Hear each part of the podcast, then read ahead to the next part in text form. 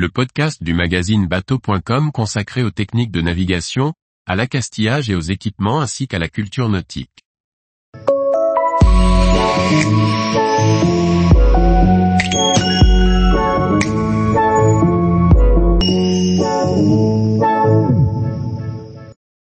Trois équipements électroniques pour tous les types de bateaux. Par François-Xavier Ricardou.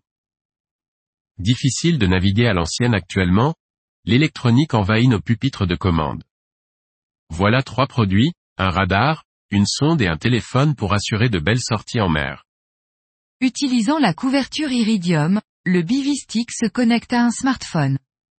Ainsi l'utilisateur peut utiliser une messagerie textuelle bidirectionnelle, envoyer un SOS, partager sa localisation et obtenir des bulletins météorologiques détaillés envoyés directement par satellite sur son téléphone portable.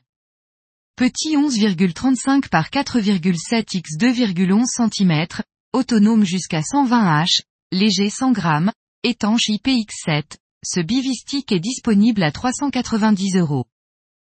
Garmin propose des radars poutres GMR série XHD3 qui associent une imagerie haute définition à sa dernière technologie de plateforme pour offrir plus de clarté et de performance afin de permettre aux pêcheurs et aux plaisanciers de naviguer en toute confiance.